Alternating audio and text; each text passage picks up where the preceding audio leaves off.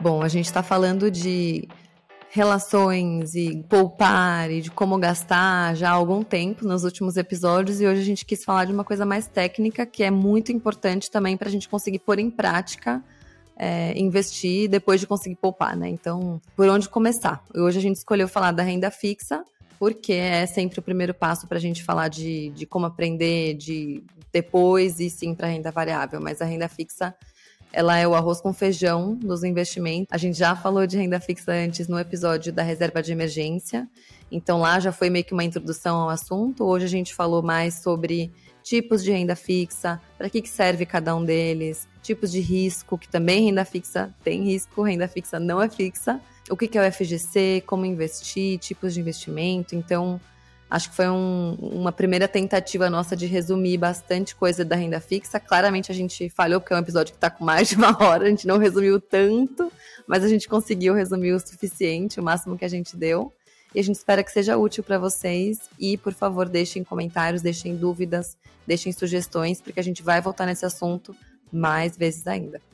Olá, olá! Estamos aqui novamente. Tava falando com a Vicky hoje que eu tô mega insegura desse, dessa gravação agora com imagem, né? Eu nem sei se hoje realmente vai subir a imagem, se não vai subir a imagem, mas já é uma dinâmica completamente diferente. Antes eu gravava toda descabelada de qualquer jeito, agora você já tenta se arrumar, você já pensa como é que vai ficar. Enfim, gente, vamos ver como é que vai ser, né, Vicky? Vicky agora de cabelo curto, vocês não Mudei o look. Não, e quem ouve a Carol parece que ela tava igual uma mendiga gravando, né? Ela tá sempre linda e agora. Mas, é, pra gente é novo isso. Coloquei um brinco. Meu filho, quando me vê de brinco, ele já pergunta: você vai sair, mamãe? Ele já, já, ele já sabe. Bom, gente, o episódio de hoje eu vi que a gente tem uma meta de não falar demais, porque sim, hoje vamos entrar numa parte um pouco mais técnica, daquele jeito aí que vocês já sabem, a gente tenta não trazer economês, mas a gente estava sentindo falta agora de já ter, a gente já falou muito sobre relacionamentos, enfim, influência dos outros, finanças para casais, provavelmente você já, ter, já vai ter saído, mas a gente estava sentindo falta agora de um episódio um pouquinho mais técnico para a gente falar sobre renda fixa. Fizemos um episódio sobre reserva de emergência. Provavelmente a gente vai falar sobre ele aqui algumas vezes, porque tem muito link, então se você não ouviu, vale a pena. E hoje a gente quer explicar o que é renda fixa, como investir na renda fixa, enfim, todo esse universo, porque a gente fala muito aqui sobre a importância de poupar, e isso é fundamental. Sem dinheiro para investir, não há rentabilidade que faça mágica, mas precisamos, obviamente, colocar o dinheiro para trabalhar para a gente, que é para render. Quando a gente fala de colocar dinheiro para trabalhar para a gente, é deixar ele rendendo e não ele parado. E renda fixa é uma das formas que a gente tem para poder fazer isso. Acho que vale a pena aqui também dizer que muitas vezes, acho que vocês vão ouvir muita gente falar assim que o básico faz milagres.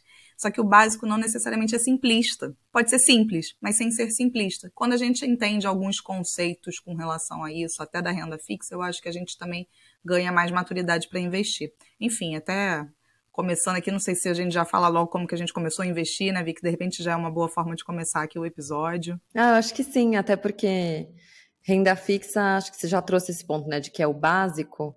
Então, acho que a gente falar de como a gente começa, começou a investir, a gente já vai mostrar um pouco de que o, se, se um é básico, o outro é o quê, né? Tipo, qual é a outra opção e por onde a gente começou e, e por que, que a gente está falando primeiro de renda fixa no episódio de hoje e depois, em outro episódio, a gente vai falar de renda variável, depois a gente vai falar de investir para o longo prazo. Por que, que a gente está começando por aqui? E é porque ele é o mais simples, a moto. Então, vou falar de mim.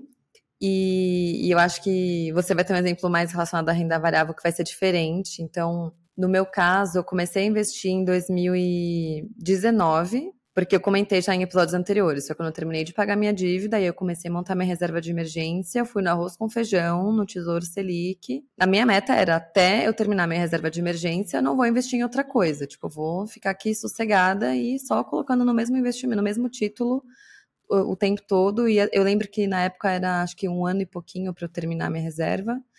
É, mas eu abri uma exceção, porque no final de 2019, na Black Friday, teve uma Black Friday de uma corretora. Enfim, várias corretoras começaram a fazer isso nos últimos anos. Antes não existia isso, né? Uns, sei lá, uns não cinco lembro. anos atrás, eu acho. Aí teve uma Black Friday que é tipo promoção de, sei lá, oportunidades boas de investimento, meio, ai, relâmpago, só na Black Friday, não sei o quê. E aí nessa época que foi acho que novembro, né, de 2019, eu fiz um, o meu primeiro investimento em CDB. Eu, até hoje, assim, não sou muito fã. É o único CDB que eu tenho até hoje, mas era um CDB que rendia 120% do CDI e era coberto pela FGC, né? Então, enfim, eu fiquei tranquila. Falei, ah, deixa eu testar aqui. E ele era, como ele era prefixado, é, era um, foi uma coisa que me, me motivou, porque era um investimento que eu tinha que deixar ele quieto até 2027, porque. Pré-fixado, Vicky, agora fiquei na dúvida. Pré-fixado, era 120% do CDI ou era pré-fixado com uma taxa? Era prefixado, desculpa, era prefixado com uma taxa que na época era 120% do CDI. Acho que era 12% ao ano, se eu não me engano. Ah, naquela época. Entendi. Entendi, é... mas com esses 12%. Isso, ele é prefixado nesse valor. E... Ah, olha, desculpa, gente, só fazer um intervalo, porque agora aqui a gente já usou várias coisas. Já, já complicou. Putz, já me perdi. Então, calma, peraí. Vamos Você explicar. Viu um negócio, já na de cara me deu dúvida, ué, mas como é que era pré-fixado com 120% CD? A gente vai Boa. chegar lá, aguenta. Então, mais, mais pra frente no episódio a gente explica isso. Esse exemplo seu, excelente, vai ser ótimo. ótimo. Então, vamos usar isso. Mas foi a primeira vez que eu fiz um investimento pensando, ok, eu não vou mexer nesse dinheiro até a data tal. E é muito louco, porque eu já contei em outros episódios que eu tive momentos de, de mexer na minha reserva, de meu orçamento não fechar e eu ter que usar um pouquinho da minha reserva. E esse foi o único investimento, né, até um tempo atrás, foi o único investimento que eu falei, não, isso aqui é sagrado, eu não vou mexer.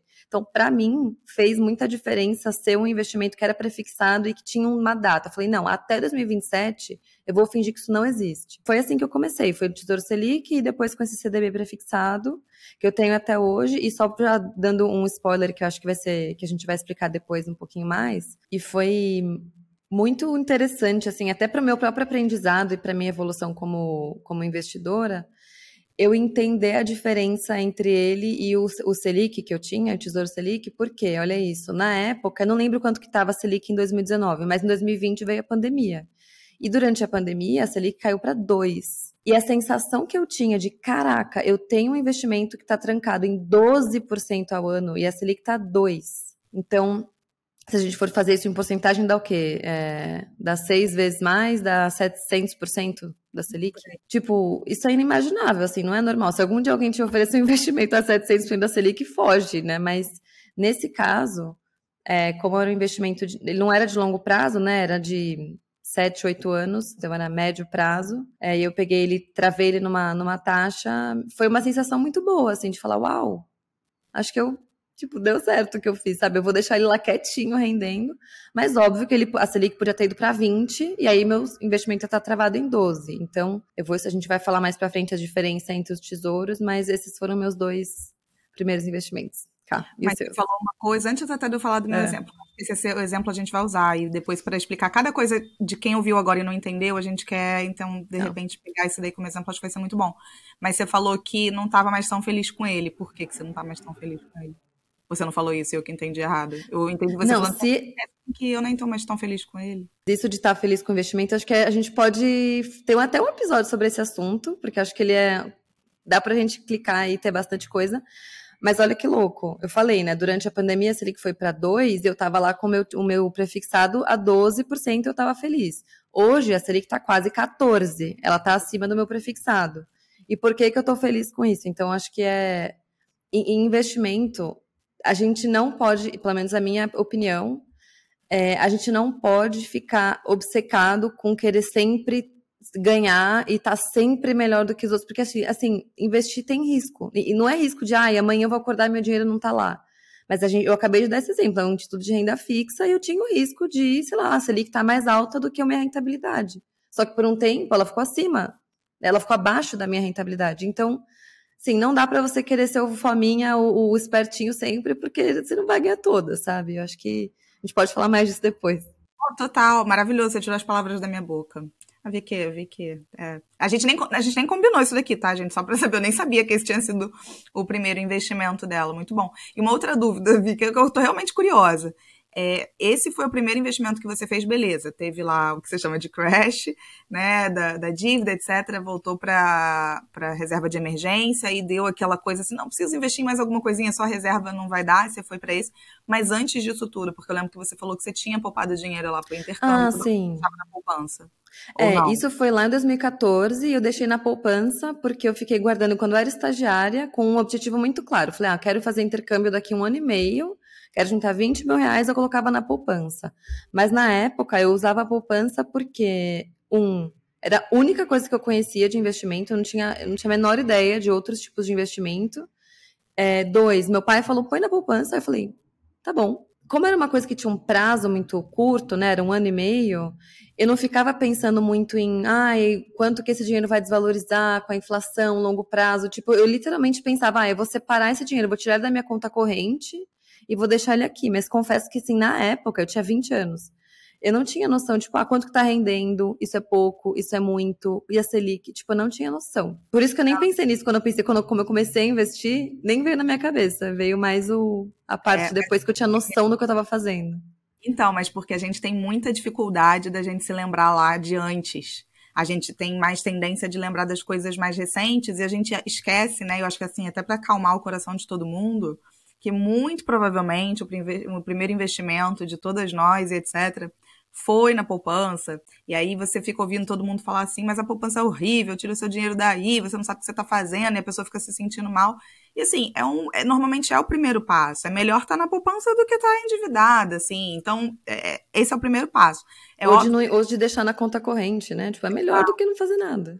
Exato. Só que é óbvio que não é suficiente para tudo isso que a gente fala aqui, sobre independência financeira, sobre, enfim, tomar decisões melhores com o dinheiro. Ele é um primeiro passo. O que, que a gente não pode é ficar naquela inércia, né? De tipo assim, ah, então também agora paraliso e não faço mais nada.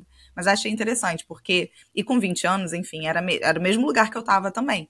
Você vê, eu já tinha já falei isso aqui em vários episódios, me atirado para isso desde muito cedo, de 18, 19 anos eu já pensava nisso, mas durante alguns anos, ainda mais nesse início que eu estava com faculdade, trabalho, né? Minha rotina ele começava às sete da manhã e terminava às onze da noite, literalmente, durante muitos anos nesse início. Eu falava, eu não, eu não quero olhar para isso agora. Então eu vou colocar na poupança e nos fundos DEIs horrorosos que tinham de banco. É, na época até era o banco do com altas taxas de administração, com uns, uns péssimos, é, mas as taxas de administração assim absurdas, não eram fundos, mas era o que tinha naquele momento. Quando que eu comecei a me atinar? Para efetivamente realizar o meu primeiro investimento. Até escrevi uma newsletter sobre isso, mas acho que vale aprofundar aqui. Foi quando eu falei assim, cara, eu vou ser efetivada. Eu, é, não dá mais para simplesmente o meu dinheiro do estágio, porque eu fiz estágios que pagavam relativamente bem, né, além da empresa júnior. Já tinha um dinheirinho guardado, porque eu guardava muito e meus pais me bancavam na época. Acho que isso é um outro episódio muito bom para a gente falar sobre a fase em que a gente ainda é bancada, para quem obviamente tem esse privilégio, né, é, usar isso a seu favor e não contra. Mas enfim, aí eu, eu deixava esse dinheiro juntado e aí eu falei assim, eu vou ser efetivada, minha, minha renda vai multiplicar. E não que fosse algo assim, mas de estádio para efetivado, a gente sabe que aumenta bastante, é um, é um salto considerável. Eu falei assim, agora não dá mais, não dá mais para eu deixar na poupança. Porque eu acho que agora eu preciso começar a tomar um pouco de decisões mais inteligentes com o meu dinheiro. E na época eu já acompanhava um site sobre investimentos que perdura até hoje, é um site até muito bom. Tinha um livro, na época era o único livro dele que ele vendia, sobre como investir no mercado imobiliário. Olha isso, a minha cabeça, eu falei assim, é, pois é, eu falei assim, eu vi meu avô fazendo isso, meu avô era construir a casa mesmo, literalmente, né? Ele pegava o tijolo e colocava. Meu avô, meu pai, não sei o que, eu falei assim, ah, eu acho que de repente eu vou juntando aos pouquinhos e compro uma sala comercial, compro um terreno, sabe essas coisas assim? Tem um terreno em algum lugar que vai valorizar. Eu com a minha cabeça. Comprei Não, esse livro. com essa cabeça, com quantos anos? 21, 22. Não, 22. meu sonho era ter essa cabeça. 22, eu tava tipo, onde é que eu vou, como é que eu vou fazer aqui? E aí, é, eu li esse livro, e aí eu fui assim, não, mas eu preciso saber o que eu tô fazendo. E meu pai, por mais que ele tenha me dado muito, muito, muito, muito exemplo de poupar e investir, etc., ele nunca teve paciência para me explicar. Então, pai, você está me ouvindo, você é meu exemplo maior, mas ele nunca teve paciência para me explicar, isso aqui é a verdade. Então, eu tinha que meio que correr por conta própria. Para ele, era assim, não se preocupa com isso não, estuda, estuda, trabalha. E eu me preocupava e, enfim, foi por conta própria. E minha mãe não se atinava muito para isso. Ela também me dava o exemplo de poupar, mas delegava tudo para o meu pai, até hoje. Né? Então, assim, você vê, ah, então Carol tinha o exemplo, tinha o exemplo dentro de casa, mas tem também o a gente tem o exemplo do que a gente quer e o exemplo do que a gente não quer, muitas vezes, né?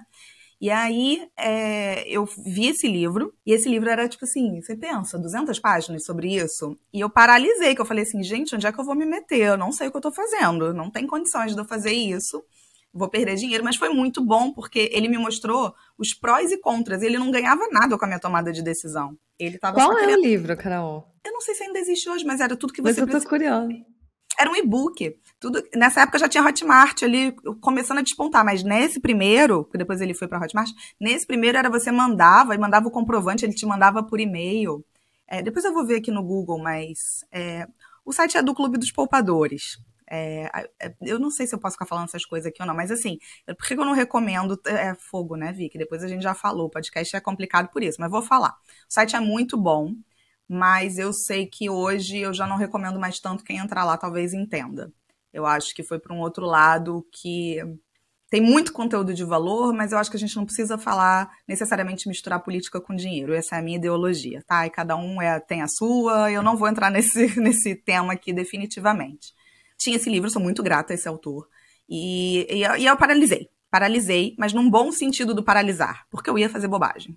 Eu ia fazer bobagem e ele estava me explicando ali os prós e contras. E aí eu falei assim: bom, então onde que eu vou investir? O que, que eu pensava da renda fixa, gente? Que eu acho que é o que eu quero que vocês não pensem. Que vocês, se vocês saírem desse episódio entendendo isso, para mim já é um grande ganho.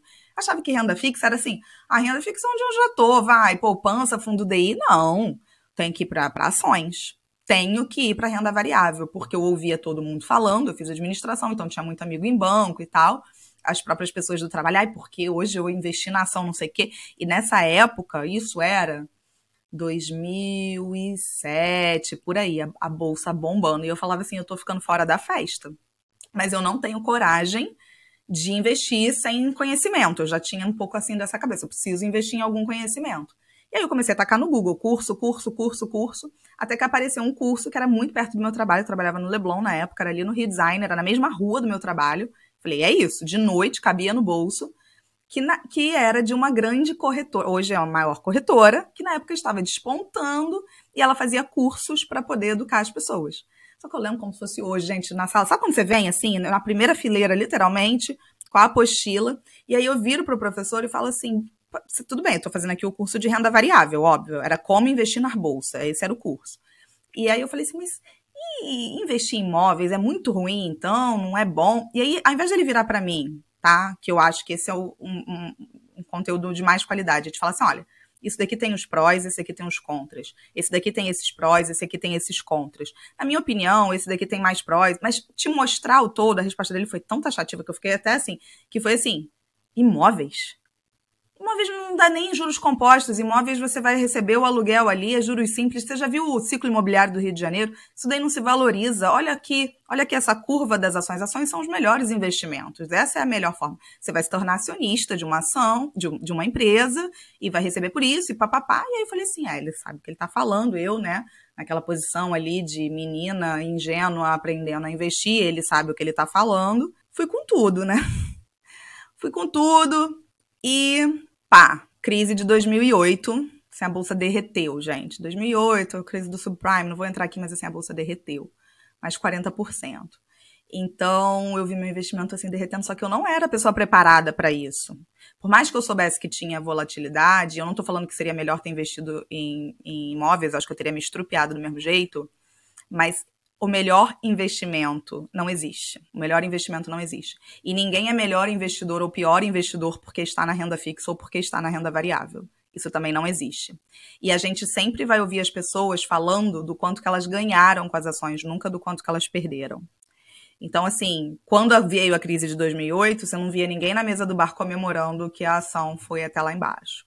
Então, assim, essa foi uma lição que eu tive logo no início da minha jornada, que eu acho que eu carrego com ela, talvez cravada, talvez até um pouco traumatizada, não sei. até hoje. Porque eu falei assim, cara, eu não posso. Aí, ah, anos depois, eu fui ler o livro do CEO dessa corretora, né? Disponível para quem quiser assistir, para quem quiser ler. E ele fala claramente que o modelo de negócio era, dele era esse mesmo. Era um, através da educação, mas não. Hoje eu, pelo menos, entendo dessa forma. Não de uma educação de efetivamente querer educar, mas sim uma educação para eu educar, para ir para a minha corretora e investir da forma como eu queria para ganhar as coisas, né? Então, assim, até quando a gente vai procurar conhecimento, o que, que a gente tem que estar preocupado? Não é só com o conhecimento que a gente está obtendo ali, mas é o que está por detrás do que essa pessoa está querendo me ensinar. Ela ganha alguma coisa com isso? Ela não ganha? Se ela ganha, como que ela ganha? Porque não tem nada de legal você ganhar alguma coisa com o que você está ensinando, pelo amor de Deus. Mas, nem moral, né? Nem legal, nem moral mas é tentar entender um pouco disso, porque se você vai com uma, um direcionamento muito claro, te mandando para algum lugar e, você, e esse lugar é porque ele, ele quer que você vá para esse lugar e não você, é, a, a, chance de se estrupiar é grande. Eu acho que é por isso que com investimentos as pessoas ficam tão apavoradas, porque o que será que eu vou fazer com o meu dinheiro? Eu acho que é essa pessoa que está ganhando dinheiro não sou eu que vou ganhar o meu dinheiro. Então, assim, esse foi meu início no mundo dos investimentos, foi um início bem caótico. Não, não foi isso que falou assim, então isso não é para mim. Não foi. Pelo contrário, só me mostrou o seguinte: eu gosto de coisas mais previsíveis. Eu sou exatamente isso que a Vicky falou agora, que ela falou assim com a maior naturalidade do mundo, igual às vezes ela fala que eu falo as coisas com a maior naturalidade do mundo. Eu não tinha essa naturalidade. Tipo assim, não, eu investi, eu entendi. Uma hora eu vou ganhar ali menos, outra hora eu vou ganhar ali mais, e tá tudo. Não, tá tudo maravilhoso. Naquela época eu fiquei me mor muito, muito, muito, muito irritada comigo, né? Porque, pô, tinha, né, já tinha essa mentalidade toda e falei, uhum. como é que eu dei um mole desse, né? De ir com tudo. Mas me trouxe muitas lições. Então acho que esse foi o início para já mostrar esses dois mundos. Eu queria só comentar duas coisas. Primeiro que eu acho que é, é muito natural, né? Isso que você falou. Tipo, ah, fiquei sentindo que tava de fora da festa. Acho que esse FOMO é, financeiro, sei lá, FOMO de investimentos é muito comum. E eu só falei isso com naturalidade porque acho que por dois motivos. Um, eu tenho muito ranço do estereótipo dos caras contando vantagem no mercado financeiro. Tipo, o meu pai é do mercado financeiro, então eu já conheci muitos, sabe, amigos dele, enfim, e, e pessoas do trabalho dele que eram assim. Eu já trabalhei no mercado financeiro e era um saco me senti rodeada. E normalmente eram mais homens, mas tinha algumas mulheres também é, assim, e, tipo, eu fiz uma faculdade de business e, e lá tinha muita gente, tipo, ah, começou a trabalhar, começou a fazer estágio, botar um terninho, já se achava o Warren Buffett, né? Tipo, eu tenho ranço dessa coisa de ficar contando vantagem, porque é o que você falou, todo mundo só conta. Como que é aquela, aquela frase? Só conta as cachaças que eu tomei, não conta os tombos que eu tomei, que eu levei, né? Alguma coisa assim. Sei, nunca ouvi. Tipo, ninguém, sabe, todo mundo só conta é, as coisas, as ações que foram bem, as ações que viraram pó, ninguém conta, enfim. Eu tenho preguiça, sabe, dessa coisa de ficar, ah, eu sou melhor que você, minha, minha ação, meu portfólio, tipo, ai, ah, tenho ranço. Porque acho que é uma coisa muito de ego, e em investimento existe muito ego, principalmente se você ficar falando sobre isso né, com as outras pessoas. E a segunda coisa é que, antes de eu começar a investir, eu já estava lendo sobre esse assunto há um tempo e eu li alguns livros de pessoas que me inspiram muito até hoje, que são pessoas que têm uma abordagem muito mais passiva e muito mais calma e muito mais humana. Tipo, investimento não é entretenimento, não é uma coisa para você ficar contando vantagem para os outros. Assim, eu acho que a gente tem que falar sobre dinheiro, mas não ficar comparando rentabilidade ou ficar, ah, o seu rendeu quanto? Ah, o meu rendeu isso. É, um, é uma maratona de longo prazo, não é uma sprint. Enfim, acho que esse negócio de ego também, de ah, eu escolhi a ação e a ação foi bem. Tipo, eu não tenho necessidade nenhuma de falar eu escolhi essa ação. Tipo, eu uso ETFs, eu uso fundos passivos, eu não tô nem aí, tipo, quem foi que escolheu? Eu sei que é um índice que faz sentido, que tem uma estratégia, o mérito não é meu e eu tô tranquila com não ter o mérito de ter escolhido essas ações. Enfim, e eu acho que você deve ter construído isso com o tempo também depois de, de conhecer essas referências, né? Então acho que por isso que a gente gosta de indicar, a gente fala bastante do podcast da Muri, a gente gosta de indicar livros, acho que a gente pode indicar mais um hoje, enfim, nos próximos episódios. Mas quando a gente vê que tem outras pessoas que também investem de uma forma calma e que tem resultado, a gente fala, pera, então talvez isso seja, isso funcione, né? Mas a, a outra coisa que eu queria comentar, eu queria complementar isso que você falou, né, da, da calma, mas também para a gente entrar agora mais no assunto, é, queria comentar que, pô, você foi fazer um curso para aprender a investir. Eu, antes de começar a investir, eu já tinha lido, acho que um ou dois livros, e já tinha aprendido sobre o assunto. Eu acho que pô, uma coisa que você tinha colocado no roteiro que eu amei, que a gente concorda muito, é a gente gasta um tempão comparando o preço das coisas para escolher a melhor, né? Sei lá, vou comprar uma geladeira. Cara, qual que é melhor? Vou comprar um microfone para fazer o podcast. Meu, como é que você escolhe o microfone? Não sei. Quais são as características? O que, que é um bom? O que, que é um ruim? Eu vou ver um review no YouTube. E, tipo, na hora de investir, você não quer gastar, sabe, o um mínimo de tempo para aprender. Tipo, não tem como fazer omelete sem quebrar ovo, sabe? Você tem que pelo menos saber o que que é para você botar seu dinheiro lá. Eu acho que óbvio. Ninguém tá falando que você tem que fazer um, um, um mestrado ou uma pós-graduação em investimentos para investir. Não é isso. Mas também não dá para você falar, ah, não sei o que quer, então não vou investir, ou preciso saber muito para poder investir. Tipo, não, você tem que gastar um pouquinho de tempo Seja ouvindo esse pod, seja vendo um vídeo no YouTube, seja lendo um livro, dois livros, tipo, o mínimo, para começar, porque é isso, a gente é, gasta tempo com tantas coisas e na hora de investir, tipo, tem que entender minimamente também, né? Total. E aí, gente, vocês devem estar falando assim, tá, tudo bem, já entendi sua história, já entendi isso, mas e aí, o que é renda fixa? A gente decidiu mesmo começar o episódio dessa forma, porque acho que se a gente entrasse muito no que é o conceito, fica uma coisa meio dura, meio fria, e vocês não, não iam pegar o por detrás. Mas o que, que é? Aí sendo aqui meio professorinha mesmo, do que, que é renda fixa, e a gente vai falar assim, se Deus quiser, dois minutos sobre o que, é renda variável para falar. Esse universo fica para um outro episódio, tá? Então, renda fixa, pensa sempre no seguinte: você está emprestando seu dinheiro para alguém. No fim do, do, dia, renda fixa é isso. Você está emprestando o seu dinheiro para alguém e esse alguém está te remunerando de volta. Quando você está emprestando seu dinheiro para alguém, esse alguém pode ser o governo, e aí vem lá o famoso tesouro direto e tudo mais. Então, é renda fixa do governo, você está emprestando seu dinheiro para o governo. Você pode emprestar o seu dinheiro para bancos, quando você fala de CDBs, a gente vai falar mais sobre isso, mas quando a gente fala de CDBs, LCIs, LCAs, que são os mais famosos, tem vários outros, você está emprestando seu dinheiro para um banco, uma instituição financeira. Quando você pensa em. Você pode emprestar o seu dinheiro também para empresas, então, quando você vê debentures, as famosas debentures e etc., você está emprestando seu dinheiro para elas. E tem outros produtos, o CRI, CRA, que são para securitizadores, mas enfim, é, vamos tentar simplificar. Mas no fundo, no fundo, você está emprestando seu dinheiro para alguém e em troca, o que, que você vai exigir? Você não empresta seu dinheiro de graça, concorda? Você empresta seu dinheiro e exige algo em troca.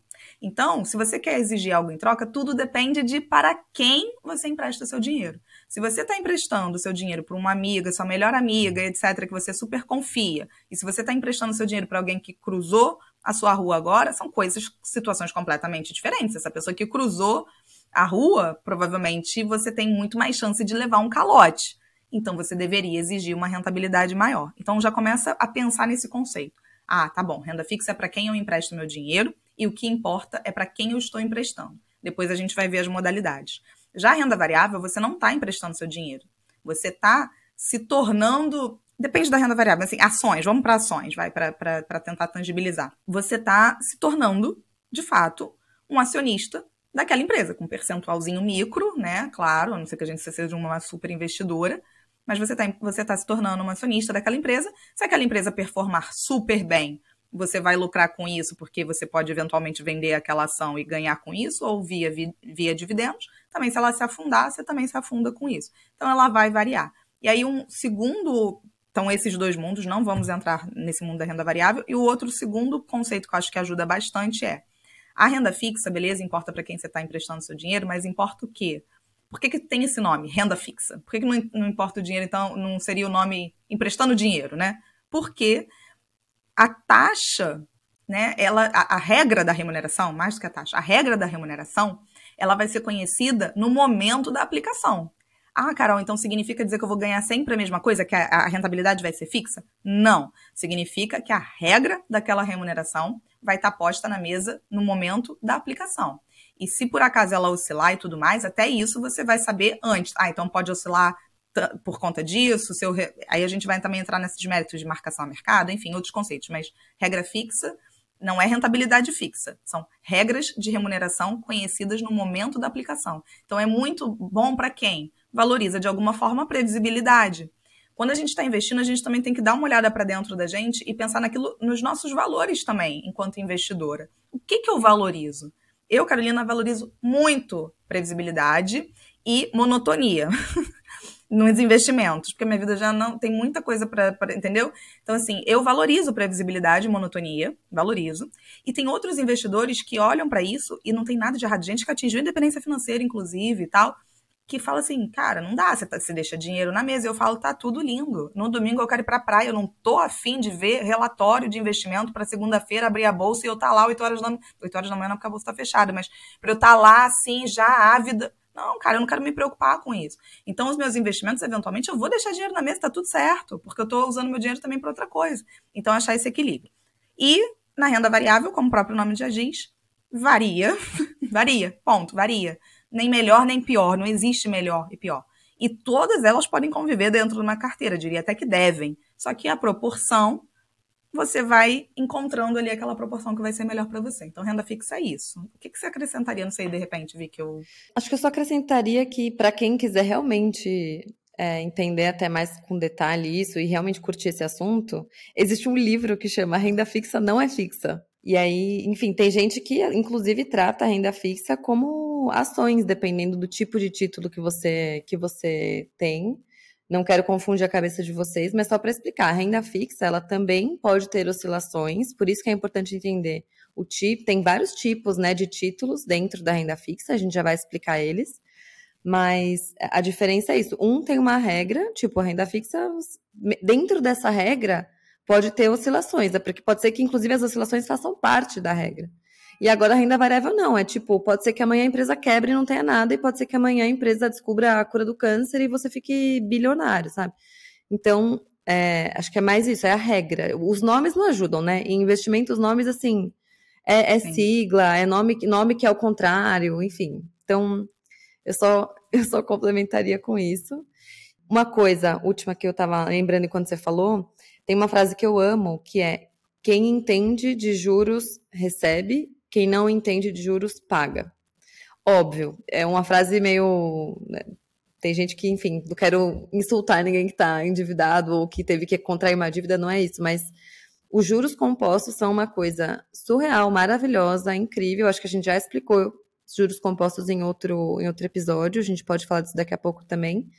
Mas é isso, são os mesmos. Quando você pega dinheiro emprestado, seja no cheque especial, seja não pagando cartão de crédito, enfim, ou pegando uma dívida, alguém está te emprestando dinheiro e você está pagando juros por isso. E a renda fixa é o contrário. É alguém está, você está emprestando dinheiro para alguém e você está cobrando juros por isso. É tão simples quanto isso.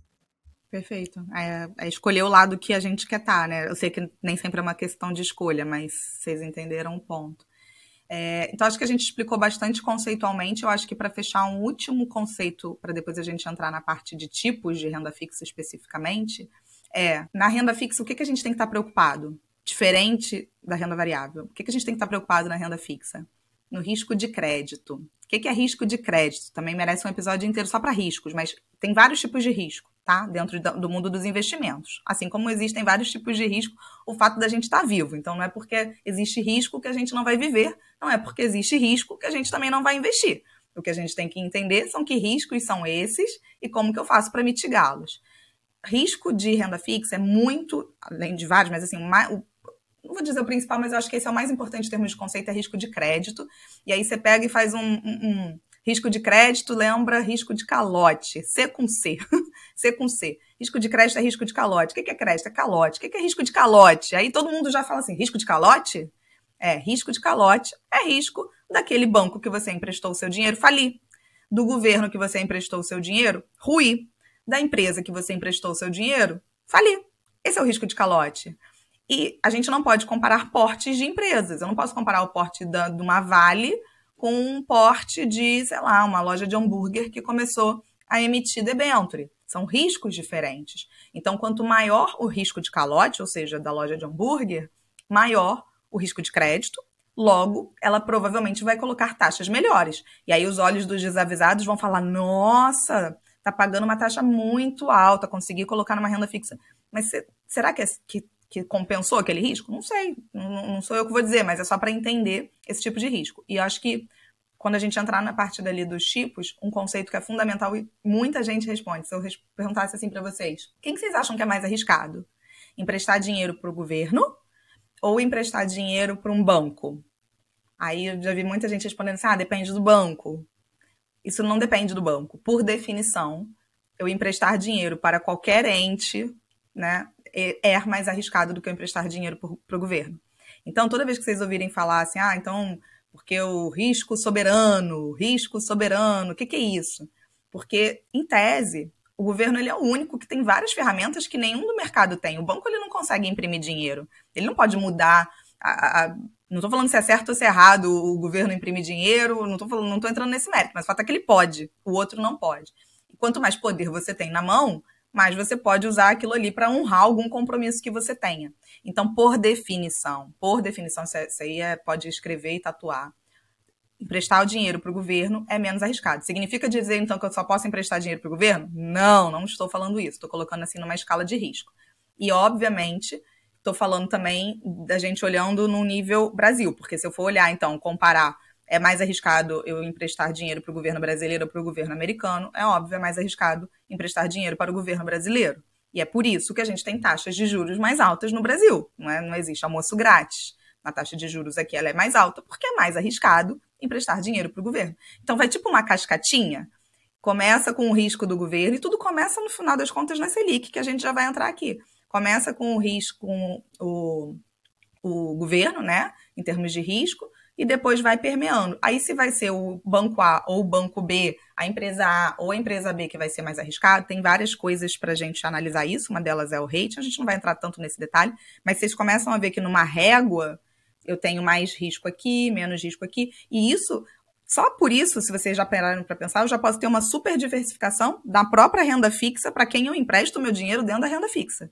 E aí, depois disso, a gente vai ter uma maior diversificação, porque dentro da renda fixa existe um outro mundo. Vamos falar desse mundo, Vicky? Não sei, já entra aqui agora nos tipos? Vamos, fala... acho que é uma boa. Vamos falar dos tipos e, e então eu vou só fazer um parênteses para parênteses para explicar o que você falou de é, de diversificação, que também não sei se a gente já explicou isso antes, mas assim, uma coisa que é um erro bem comum e não, não tô julgando, é uma coisa que, assim, eu já pensei no passado e acho que é bem um, um erro fácil da gente fazer, que é achar que ter investimentos diferentes é diversificar a sua carteira. E diversificar é ter classes diferentes de investimento. E o que, que são classes? As classes são. É, cada classe é um conjunto de investimentos que se comportam da mesma forma. Então, se eu tiver, por exemplo, um título prefixado. Eu posso ter um CDB prefixado, um, um título do Tesouro prefixado. O CDB pode ser, eu posso ter de, de, empresas diferentes, mas assim, tudo que é prefixado vai se comportar de uma forma. Tipo, o exemplo daquele meu, daquele meu CDB que eu falei lá no comecinho do episódio. Ele está com a rentabilidade travada, naquele exemplo lá, em 12% ao ano. Se a Selic subir, isso é ruim para mim. Por quê? Porque eu podia estar tá ganhando mais e tá travado lá no 12%, né? Se a Selic hoje está 14%, pô, eu tô ganhando só 12% naquele CDB. É, então, se eu tiver 10 CDBs travados numa rentabilidade lá, 10, 11, 12%, todos eles vão sair perdendo se a Selic subir. Então não adianta eu ter 10 CDBs. Eu não diversifiquei. Porque o, o que, que a diversificação é? A gente pode acho que ter um episódio depois com mais calma sobre isso. É você conseguir se proteger de diferentes movimentos de mercado, tendo investimentos que se comportam de formas diferentes. Então, se eu tenho um investimento que vai bem quando a inflação sobe, pô, se a inflação subir, isso é bom para mim. Se eu tenho investimento que vai bem quando o dólar sobe ou quando a Selic cai, tipo, eu tenho que ter investimentos que vão bem, cada um com uma com um movimento diferente de mercado, porque assim no longo prazo, pô, vocês concordam que não é se a Selic vai cair, é quando a Selic vai cair. Não é se o dólar subir, é quando o dólar subir. Tipo, os ciclos de mercado sempre vão ter momentos bons, ruins, Selic alta, Selic baixa. É, sabe, crises. Não é tipo, ah, teve a crise do Covid e agora acabou. Não, em algum momento a gente vai ter outra crise. Então, diversificar e ter investimentos com os quais você consegue ficar por bastante tempo e você sempre vai ter alguma coisa ganhando, tipo, e não necessariamente que vai ser, nossa, vai ser o melhor investimento do mundo, porque melhor investimento não existe, que é o que a Carol já falou. Mas é você estar tá sempre protegida de alguma forma, porque você tem investimentos que estão indo bem no momento que a gente está vivendo. Não vão estar todos indo bem, mas algum ou alguns vão estar. Então, é ter classes diferentes e não só investimentos diferentes. Então, dentro da renda fixa, existem classes diferentes e não quero complicar demais, mas então a gente vai explicar como alguns títulos funcionam para vocês já verem como eles não se comportam da mesma forma, apesar de serem renda fixa, né, Cá?